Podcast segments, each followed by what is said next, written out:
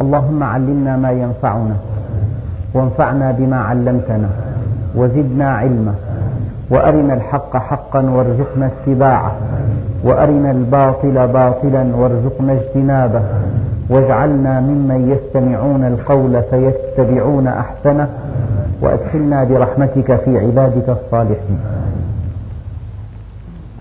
بسم الله الرحمن الرحيم.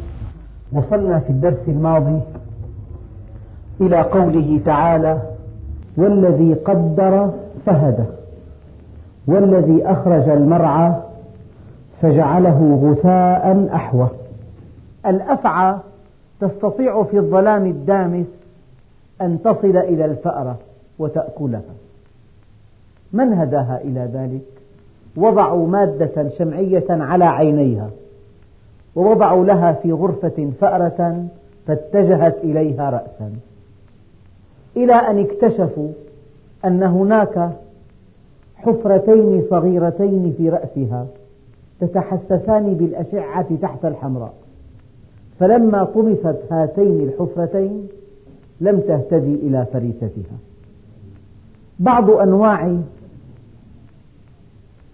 الدبابير تحفر حفرة في الأرض وتصطاد جندبا وتغرز فيه سما في مكان خاص فتخدره ليكون طعاما طازجا لصغارها.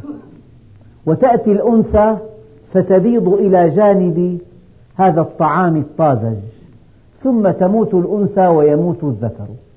ويبقى هذا الطعام الطازج إلى جانب هذه البيوض الصغيرة التي حينما تخرج من البيضات تأكل هذا الطعام. الذي قدر فهدى. وهذا الحيوان المنوي دخل في البويضة ولقحها وانقسمت البويضة إلى آلاف الأقسام في أيام.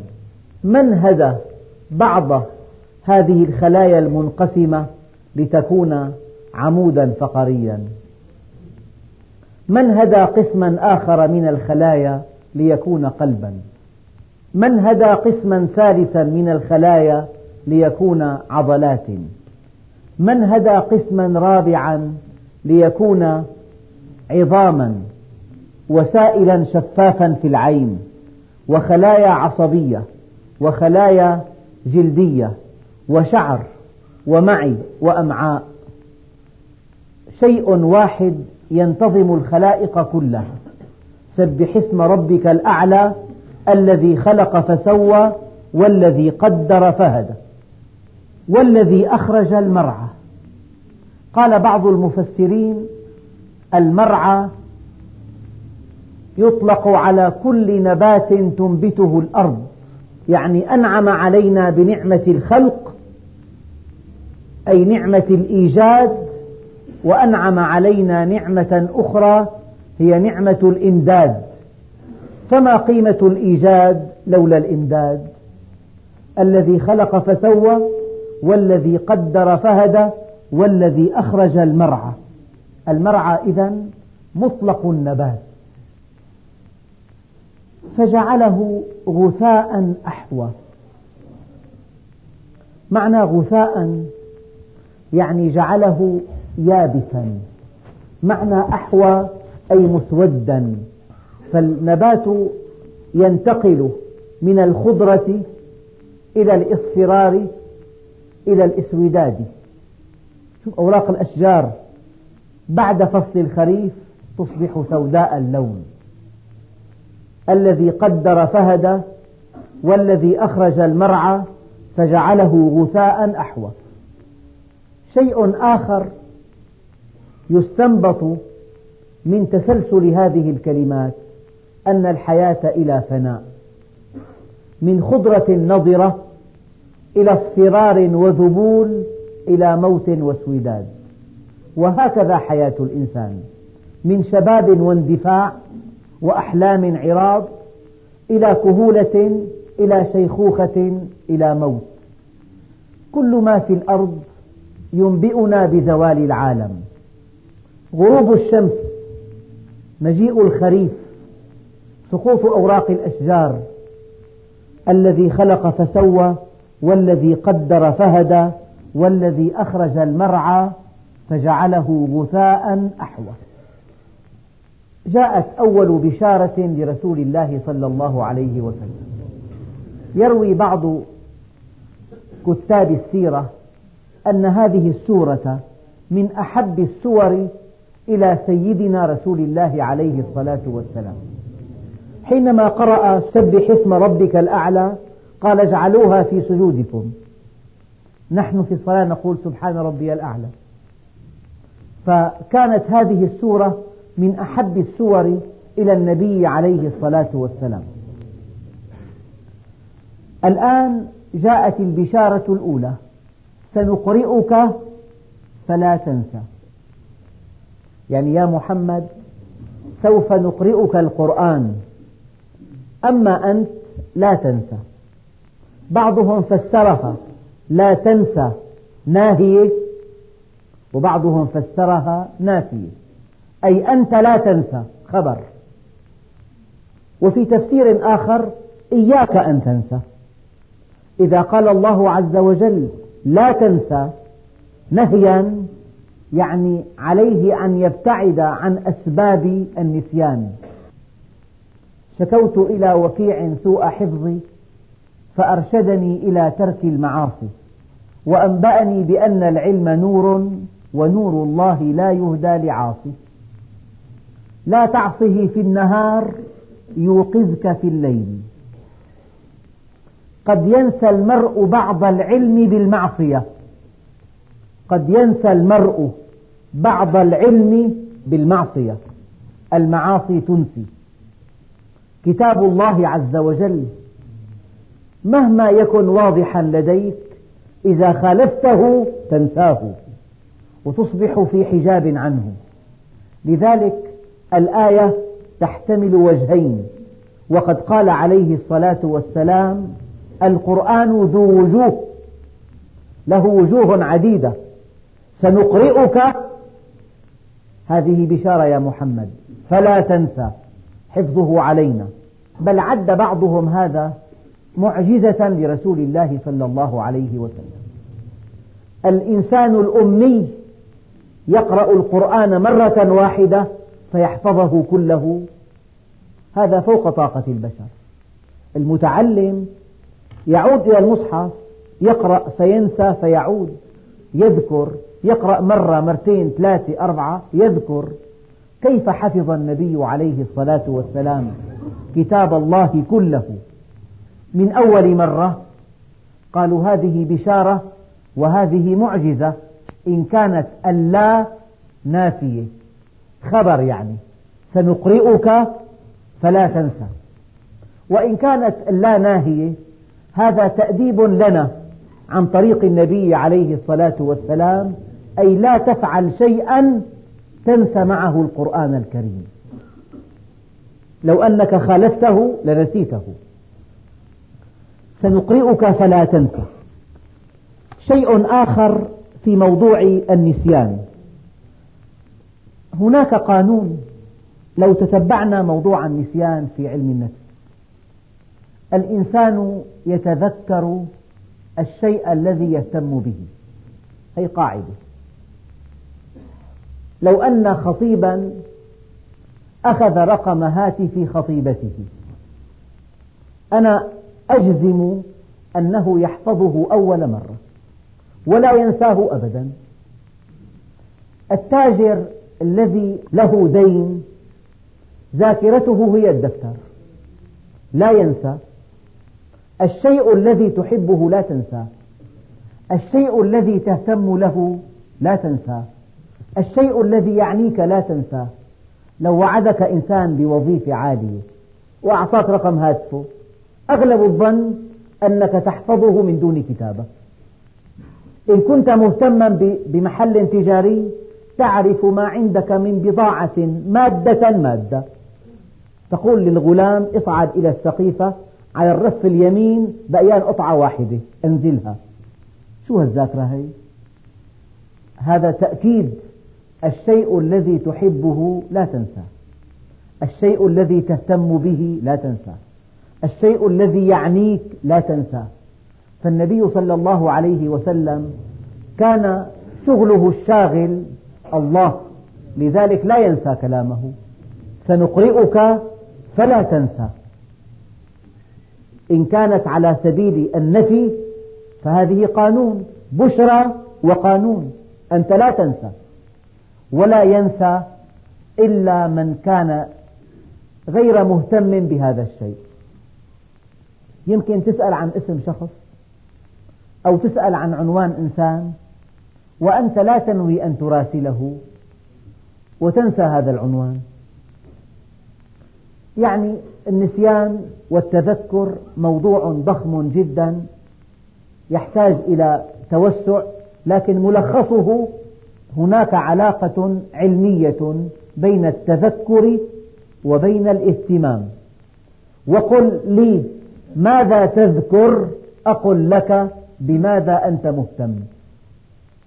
قال عليه الصلاة والسلام من أصبح وأكبر همه الدنيا جعل الله فقره بين عينيه وشتت عليه شمله ولم يؤته من الدنيا إلا ما قدر له. ومن أصبح وأكبر همه الآخرة جعل الله غناه في قلبه وجمع عليه شمله وأتته الدنيا وهي راغمة سنقرئك فلا تنسى. إلا ما شاء الله. هذا استثناء. يعني قد تنسى. والمفسرون في هذه الآية لهم مذاهب شتى. بعضهم يقول الله سبحانه وتعالى لحكمة بالغة قد ينسي نبيه شيئا. وهذا يحدث. قال عليه الصلاة والسلام اللهم إني بشر أنسى كما ينسى البشر.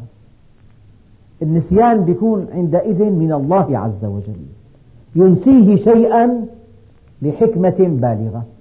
كيف أن الله سبحانه وتعالى ألقى على المؤمنين أمانة نعاسا يغشى طائفة منهم. هذا النعاس الذي أصابهم رحمة بهم وكذلك قد ينسى الإنسان شيئا رحمة به. والمؤمن يتذوق هذه الآية. قد ينسى موعدا نسيانا قطعيا. فلو ذهب إلى هذا المكان لكان شر كبير. ينسيه الله هذا الموعد. يمحوه من ذاكرته كليا. ولا إثم عليه. سنقرئك فلا تنسى إلا ما شاء الله. هذا المعنى الأول. يعني إلا ما شاء الله أن ينسيك إياه فإنك تنساه لأنك بشر. المعنى الثاني دقيق جدا. أن إرادة الله عز وجل ومشيئة الله لا يمكن أن تقيد. هذا الموضوع يقودنا إلى موضوعات أخرى. يعني واحد سمع أنك إذا سافرت وتصدقت فإن الله سبحانه وتعالى يحميك في هذا السفر. فأنت إذا كان دفعت مئة ليرة صدقة قبل أن تسافر يعني عطلت مشيئة الله عز وجل لا يمكن أن يحدث شيء؟ لا. ما دمت معه لا يحدث شيء. فإذا دفعت الصدقة ونسيته وانحرفت في السفر تأتيك المصيبة ولو دفعت هذه الصدقة. مشيئة الله مطلقة لا تقيد. أحيانا الإنسان يقول لك أنا زكيت عن مالي. يزكي عن ماله وعنده طمأنينة قاطعة أن ماله لن يتلف يفاجأ أنه تلف كيف؟ يعني إذا أنت دفعت الزكاة وتوقعت أنه ما عاد يتلف المال إطلاقا وأخذت حريتك بأشياء ثانية حصل اختلاط حصل معصية حصل مخالفات. أنا دافع زكاة مالي. لا. إنك لن تقيد مشيئة الله بهذه الزكاة. مع أنك زكيت تأتي المصيبة. لا تمنع المصيبة إلا إذا كنت معه. إذا كنت معه يحميك ويحفظك. فإذا دفعت جزءا من مالك هل بهذا المال تتعطل مشيئة الله عز وجل؟ لا. سنقرئك فلا تنسى إلا ما شاء الله. مشيئة الله ليس فوقها مشيئة ولا شيء يحدها أو يعطلها أو يمنعها لأن الله سبحانه وتعالى يعلم السر وما يخفى. سنقرئك فلا تنسى. هذه بشارة. نقرئك فلا تنسى. إياك أن تنسى. سنقرئك فلا تنسى لأنك مهتم هذا قانون. بشارة ونهي وقانون. سنقرئك فلا تنسى بشارة. ومعجزة بشارة من الله أن حفظ القرآن علينا لا عليك. هذا معنى البشارة. وقانون لأنك مهتم ومحب وموله بنا فلن تنسى كلامنا. هي قانون. سنقرئك فلا تنسى. إياك أن تنسى. إياك أن تفعل فعلا ينسيك كلامنا. لا تعصه في النهار يوقظك في الليل. شكوت إلى وكيع سوء حفظي فأرشدني إلى ترك المعاصي وأنبأني بأن العلم نور ونور الله لا يهدى لعاصي. سنقرئك فلا تنسى إلا ما شاء الله. إلا أن تكون مشيئة الله قد قررت أن النسيان ضروري. لذلك قال عليه الصلاة والسلام اللهم إني بشر أنسى كما ينسى البشر فإذا نسيت فذكروني. إذا كان النبي عليه الصلاة والسلام ينسى فمن نحن؟ لكن نسيان النبي لحكمة بالغة. وإذا كان المؤمن مستقيما على أمر الله فإن الله سبحانه وتعالى ينسيه أحيانا شيئا في نسيانه خير كثير. وقد ينسي أعداءه شيئا. لو ذكروا ذلك لضيقوا عليه. ينسيهم شيئا فينجو بنسيان أعدائه له. وفوق هذا وذاك النسيان نعمة من نعم الله عز وجل. ما من واحد منا إلا وارتكب في حياته غلطة مع إنسان كلما ذكرها ذابت نفسه خجلا. لو أن هذا الشعور يستمر تنقلب حياتنا جحيما. لكن حكمة الله عز وجل أن الإنسان ينسى. هذه المشكلة تنساها بعد أسبوع. هذه بعد أسبوعين. هذه بعد شهر. هذه بعد يوم. هذه بعد ساعة. النسيان أكبر نعمة من نعم الله عز وجل على بني البشر. سنقرئك فلا تنسى. إلا ما شاء الله. إنه يعلم الجهر وما يخفى. يعلم السر وأخفى. طيب الجهر من باب أولى. هلأ في المطارات؟ في قوس. يدخل المسافر ضمنه. إذا معه آلة حادة هذا القوس يصدر صوتا. إذا مخبي آلة حادة مخبي سلاح لئلا يخطف الطائرة. فهذا القوس بيتحسس بالمواد المعدنية بيصدر صوت. طيب إذا واحد حامل سلاح علنا في حاجة يدخل للقوس هذا؟ ما في حاجة هذا يحاسب فورا. فإذا كان الشيء المخفي يكشف فالشيء المعلن من باب أولى. هذا من باب أولى. فالشيء المعلن معلن. أما الشيء المخفي هو الذي يعرفه الله عز وجل. أما الذي تعلنه بلسانك هذا من باب أولى. يعلمه الله ويعلمه الناس.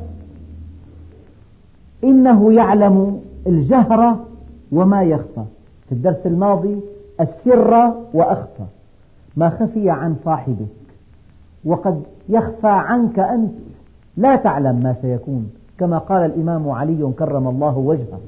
علم ما كان وعلم ما يكون وعلم ما لم يكن لو كان كيف كان يكون. هي معنى أخفى. إنه يعلم السر وأخفى. إنه يعلم الجهر وما يخفى. الجهر معروف لكن ما يخفى عن الناس يعلمه الله. ما يخفى عن بعض الناس يعلمه الله. ما يخفى عنك يعلمه الله عز وجل. لأنه يعلم ما يخفى فمشيئته مطلقة.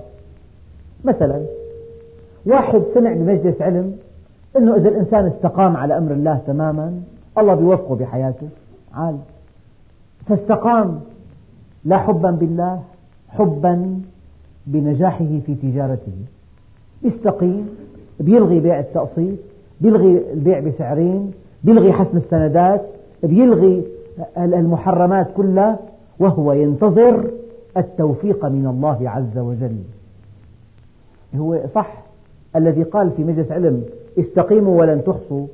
إن الذين قالوا ربنا الله ثم استقاموا تتنزل عليهم الملائكة ألا تخافوا ولا تحزنوا. هذا كلام رب العالمين. كلام حق. والذي قاله صادق. جاء هذا الإنسان ليطبق هذا القانون ففوجئ. رغم استقامته لم يوفق. شو السبب؟ تأتي هذه الآية. إلا ما شاء الله. ربنا عز وجل يعلم سر هذا الإنسان. إنه يستقيم كوسيلة من وسائل الربح. لا حبا بالله عز وجل ولا حبا بما عنده ولا حبا بتجلياته ولا حبا بنجاته من عذابه. إنه يستقيم ليربح. لأنه يعلم السر وأخفى. عندئذ ربنا عز وجل يؤخر عنه التوفيق معالجة له. وكأن الله عز وجل يقول يا عبدي استقم من أجلي لا من أجل أن تربح. استقم استقامة خالصة من أجلي. قل إني أمرت أن أعبد الله مخلصا له ديني مخلصا. فلما الإنسان يجيب قانون قرآني قاعدة مثلا من عمل صالحا من ذكر أو أنثى وهو مؤمن فلنحيينه حياة طيبة. عال قاعدة إذا كان طبقها من غير إخلاص لله عز وجل طبقها حبا بسلامته وحبا بحياة في الدنيا مثالية كاملة مرفهة. إن طبقت هذه الآية بهذه النية فإن هذه الآية لن تطبق على هذا المطبق. لأن مشيئة الله عز وجل لا تحدها مشيئة.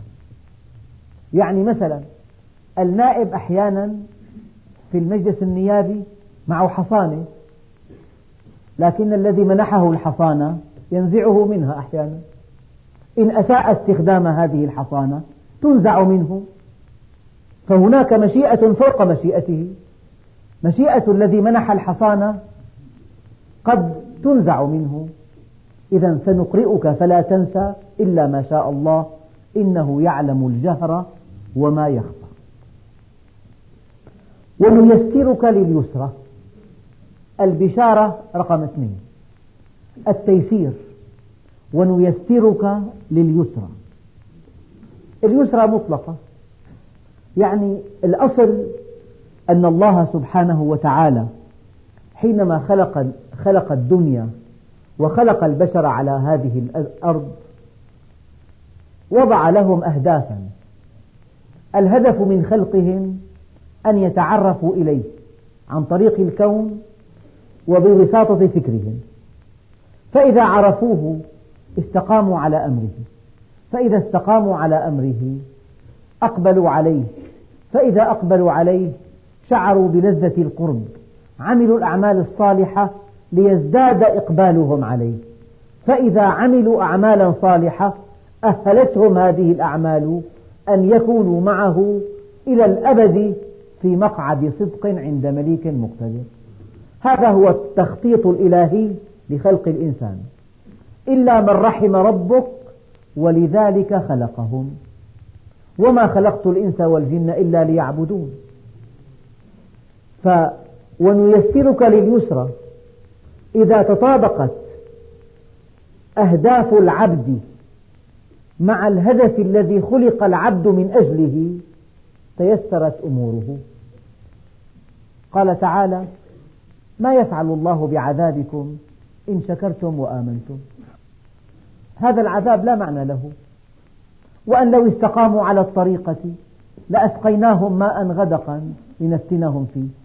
ولو أن أهل القرى آمنوا واتقوا لفتحنا عليهم بركات من السماء والأرض. إن الذين قالوا ربنا الله ثم استقاموا تتنزل عليهم الملائكة ألا تخافوا ولا تحزنوا. ألا إن أولياء الله لا خوف عليهم ولا هم يحزنون. الأصل في الحياة أن الإنسان إذا سار وفق الأصول التي شرعها الله عز وجل وباتجاه الهدف الذي رسمه الله له وبالسرعة المناسبة فإن حياته كلها تنقلب يسرا لا عسرا.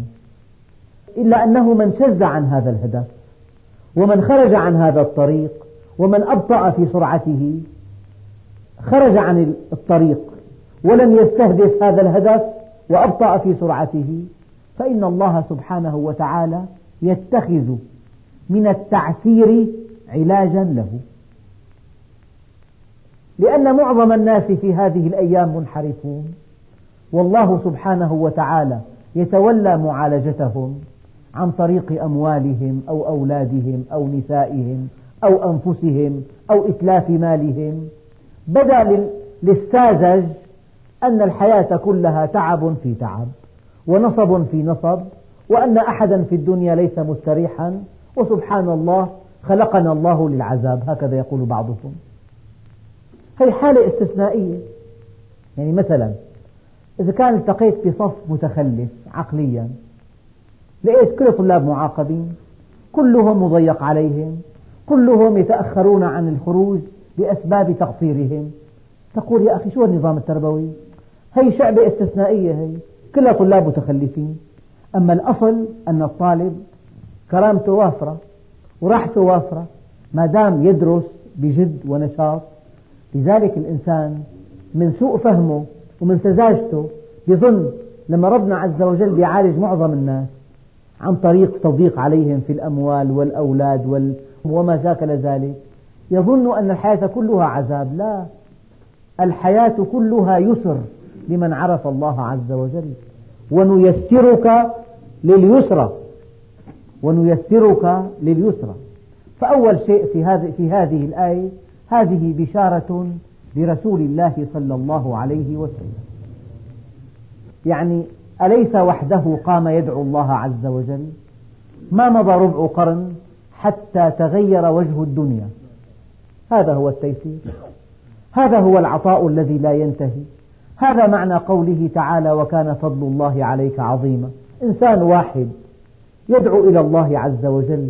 في خمسة وعشرين سنة يقلب وجه الأرض. يبدل الشقاء سعادة والقلق طمأنينة والفقر غنى. قال له لعله يا عدي إنما يمنعك من دخول في هذا الدين ما ترى من فقرهم وحاجتهم. ويم الله ليوشكن المال أن يفيض فيهم حتى لا يوجد من يأخذه. ولعله إنما يمنعك من دخول في هذا الدين ما ترى من كثرة عدوهم. ويم الله ليوشكن أن تسمع بالمرأة البابلية. تحج هذا البيت على بعيرها لا تخاف. ولعله إنما يمنعك يا عدي من دخول في هذا الدين أنك ترى أن الملك والسلطان في غيرهم.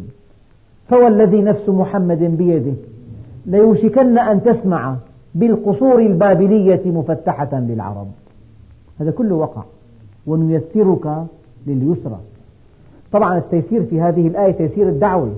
الإسلام انتشر رغم كل العقبات رغم كل الصعوبات رغم أن زعماء قريش وقفوا له كالطود الشامخ.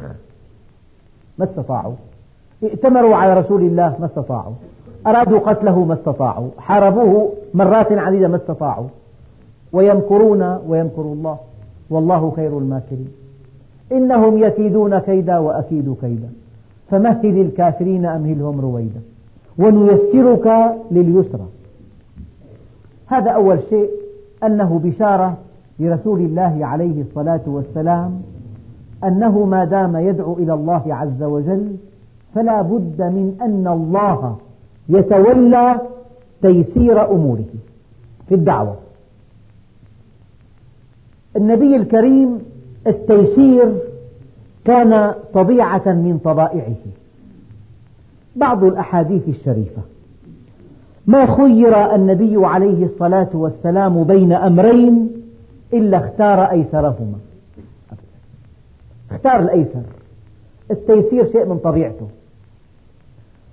كان إذا خلا في بيته ألين الناس ضحاكا بساما. كانت الجارية يعني الطفلة الصغيرة تأخذ بيد رسول الله فتنطلق به حيث شاءت. اللهم صل عليه. يعني بنته الصغيرة تمسكه من إيده تمشي يمشي وراها. منتهى اليسر.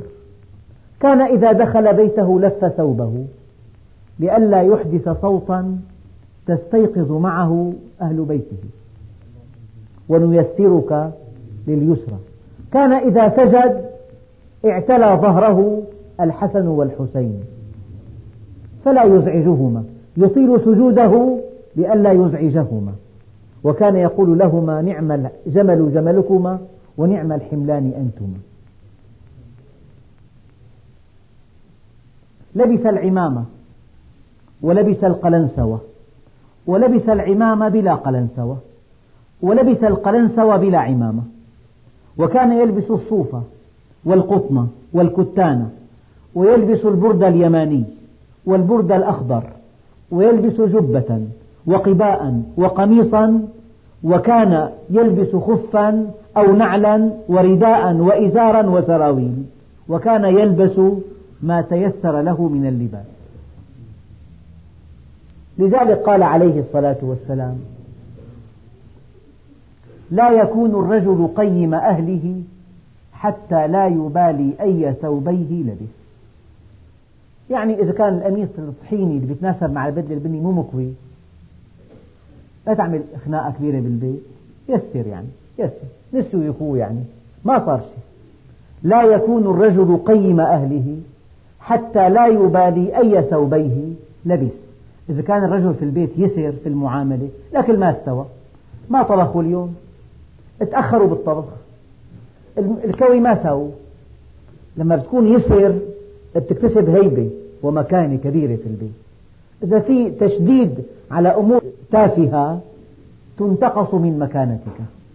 أما إذا كان غضبت لمعصية ارتكبت في البيت فاغضب ولا حرج. فهذا غضب لله عز وجل. أما في طعامه. رجل قال لي صديق كان من أعظم الناس في عيني وكان رأس ما عظمه في عيني صغر الدنيا في عينيه فكان خارجا عن سلطان بطنه فلا يشتهي ما لا يجد ولا يكثر إذا وجد. النبي عليه الصلاة والسلام لا يرد موجودا في الطعام ولا يتكلف مفقودا. لا يرد موجودا ولا يتكلف مفقودا. وما عاب طعاما قط في حياته. وكان يأكل الحلوى والعسل والرطب والتمر ونقيع التمر.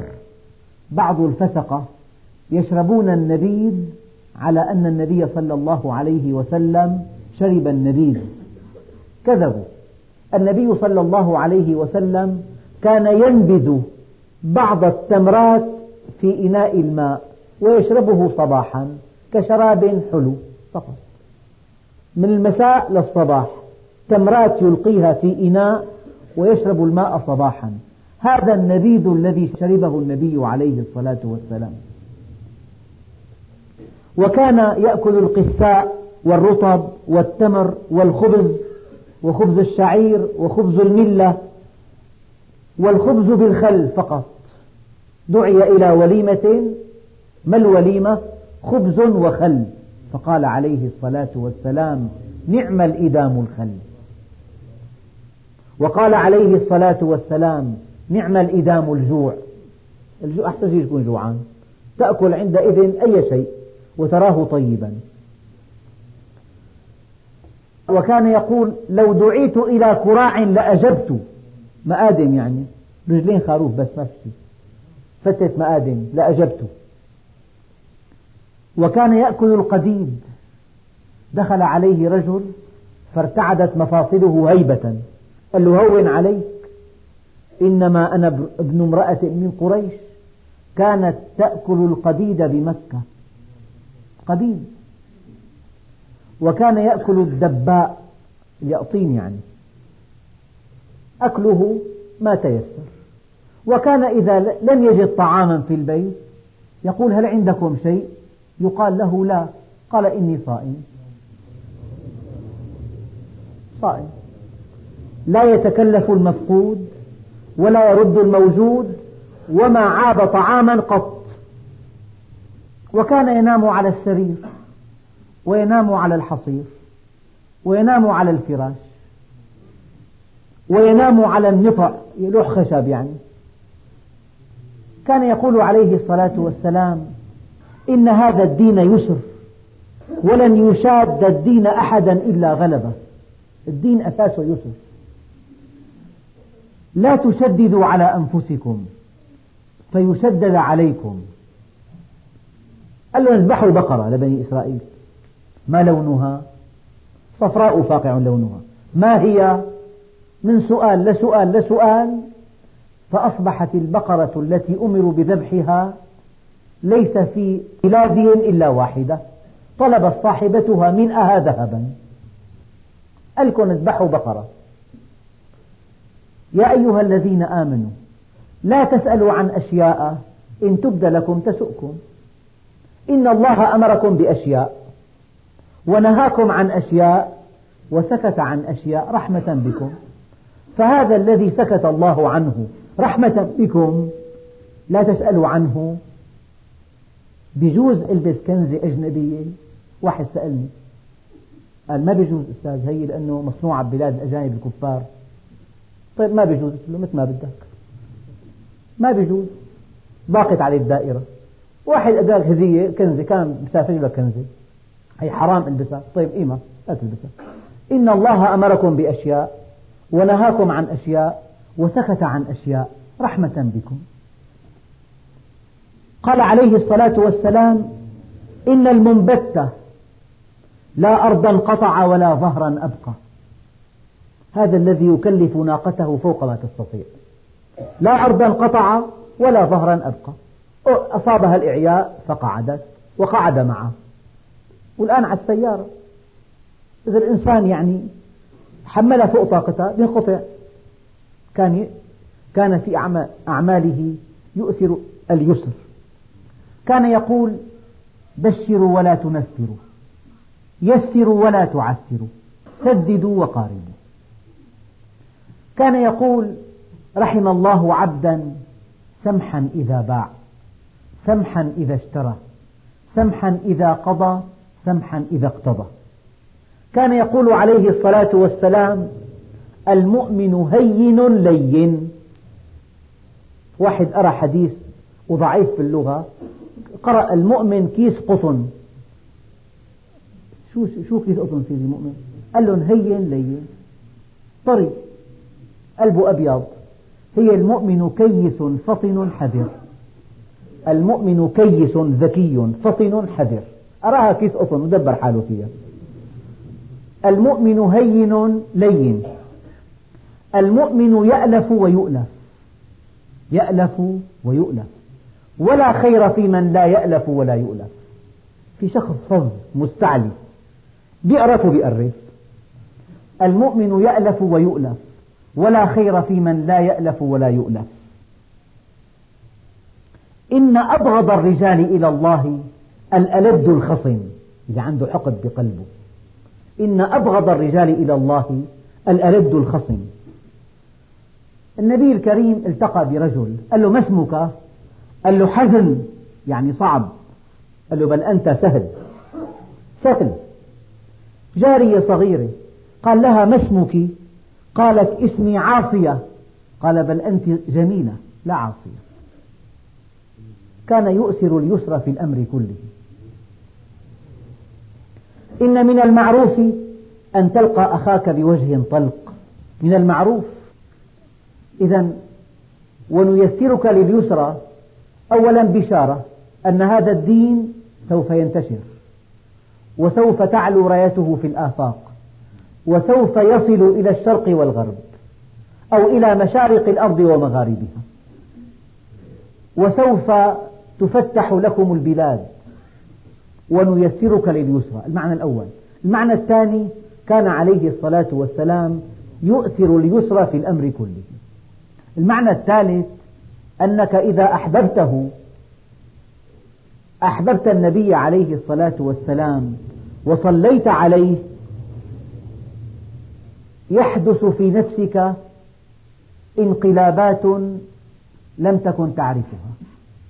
قال تعالى الذين يتبعون الرسول النبي الأمي الذي يجدونه مكتوبا عندهم في التوراة والإنجيل يأمرهم بالمعروف وينهاهم عن المنكر ويحل لهم الطيبات ويحرم عليهم الخبائث ويضع عنهم إصرهم والأغلال التي كانت عليهم.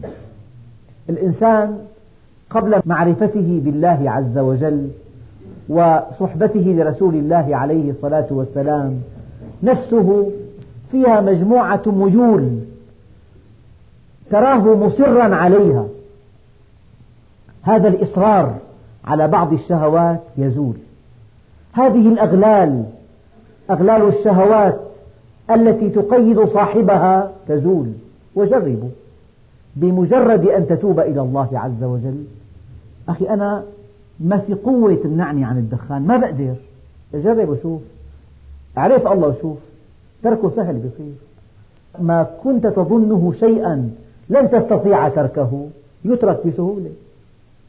أنا فيني غض بصري عن النساء. بحس ونش عم يديرني ناحية المرأة.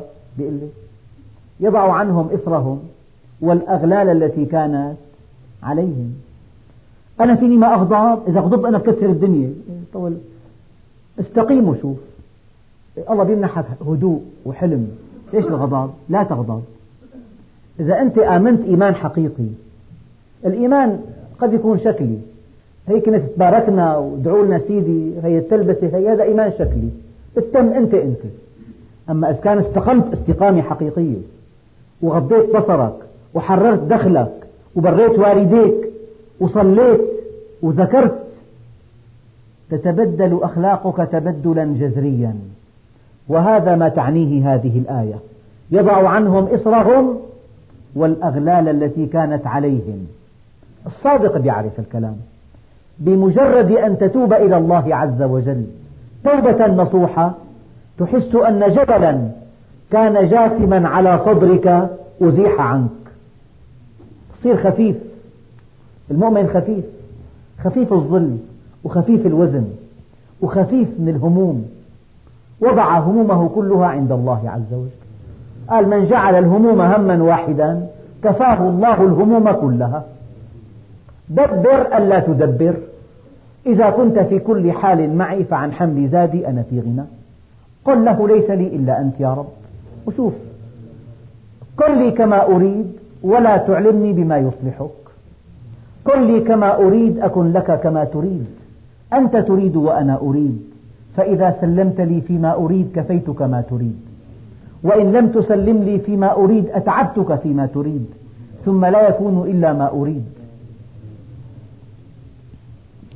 شرعه يسر معنى رقم ثلاثة. أول معنى اليسر بشارة لدينه. المعنى الثاني اليسر من طبعه صلى الله عليه وسلم. النبي الكريم اللهم صل عليه اسمعوا هذه القصة. جاءه أعرابي يطلب منه شيئا. فأعطاه وقال له يا أعرابي أأحسنت إليك؟ قال لا ولا أجملت. للنبي عليه الصلاة والسلام. منتهى الفظاظة والغلظة. قال له لا ولا أجملت. فغضب المسلمون غضبا شديدا وقاموا إليه. اتحدى نبيهم فأشار عليه الصلاة والسلام أن كفوا عنه. ثم دخل منزله وأرسل للأعرابي عطاء زائدا. وقال له يا أعرابي أحسنت إليك؟ قال نعم. فجزاك الله من أهل ومن عشيرة خيرا. ورسول قال من بدا جفا مو معنى بدا سكن البادية. في كل بدوي في منتهى الرقة. معنى من بدا يعني من ابتعد عن مجالس العلم. طبعا بصير قاسي كلامه قاسي. إذا واحد حضر مجالس علم يصير لين. لين الكمال لين اللطف. قال له جزاك الله من أهل ومن عشيرة خيرا. فقال له النبي عليه الصلاة والسلام إنك قلت ما قلت. شوف بلاغته اللهم صل عليه. ما قال له قلت كذا وكذا؟ قال له إنك قلت ما قلت فيه من ألم منك. فلما كان الغد جاء الأعرابي فقال عليه الصلاة والسلام إن هذا الأعرابي قال ما قال البارحة. فزدناه فزعم أنه رضي. أكذلك يا أعرابي؟ هيك صحيح؟ قال الأعرابي نعم جزاك الله من أهل ومن عشيرة خيرة. القصة انتهت. الآن التفت النبي عليه الصلاة والسلام إلى أصحابه ليعلمهم. قال إن مثلي ومثل هذا الأعرابي. كمثل رجل له ناقة شردت عليه فتبعها الناس فلم يزيدوها إلا نفورا. فناداهم صاحب الناقة أن خلوا بيني وبين ناقتي فأنا أرفق بها وأعلم منكم بها. فتوجه لها صاحب الناقة بين يديها فأخذ لها من زمامها فردها هونا هونا حتى جاءت واستناخت وشد عليها رحلها واستوى عليها. وإني لو تركتكم حيث قال الرجل ما قال فقتلتموه دخل النار. هيك كانت أموره. هكذا كان يعالج أعداءه. وشرعه صلى الله عليه وسلم يسر في يسر. قال عليه الصلاة والسلام إذا أمرتكم بأمر فأتوا منه ما استطعتم. يعني أمرنا بالصدقة. تصدق أنا تأجر ليرة مقبولة. خمسة مقبولة. عشرة مقبولة. قال وإذا نهيتكم عن شيء فاجتنبوه كليا. المنهيات خطرة لأنه. أما المأمورات خذ منها ما تستطيع. المنهيات كليا. قال تعالى ولقد يسرنا القرآن للذكر فهل من مدكر؟ ما جعل عليكم في الدين من حرج؟ لا يكلف الله نفسا إلا وسعها. ما يريد الله ليجعل عليكم في الدين من حرج؟ ولكن يريد أن يطهركم. هذا من يسره من يسر الشرع الذي جاء به المصطفى عليه الصلاة والسلام. نتابع إن شاء الله تتمة هذه السورة في الدرس القادم. والحمد لله رب العالمين.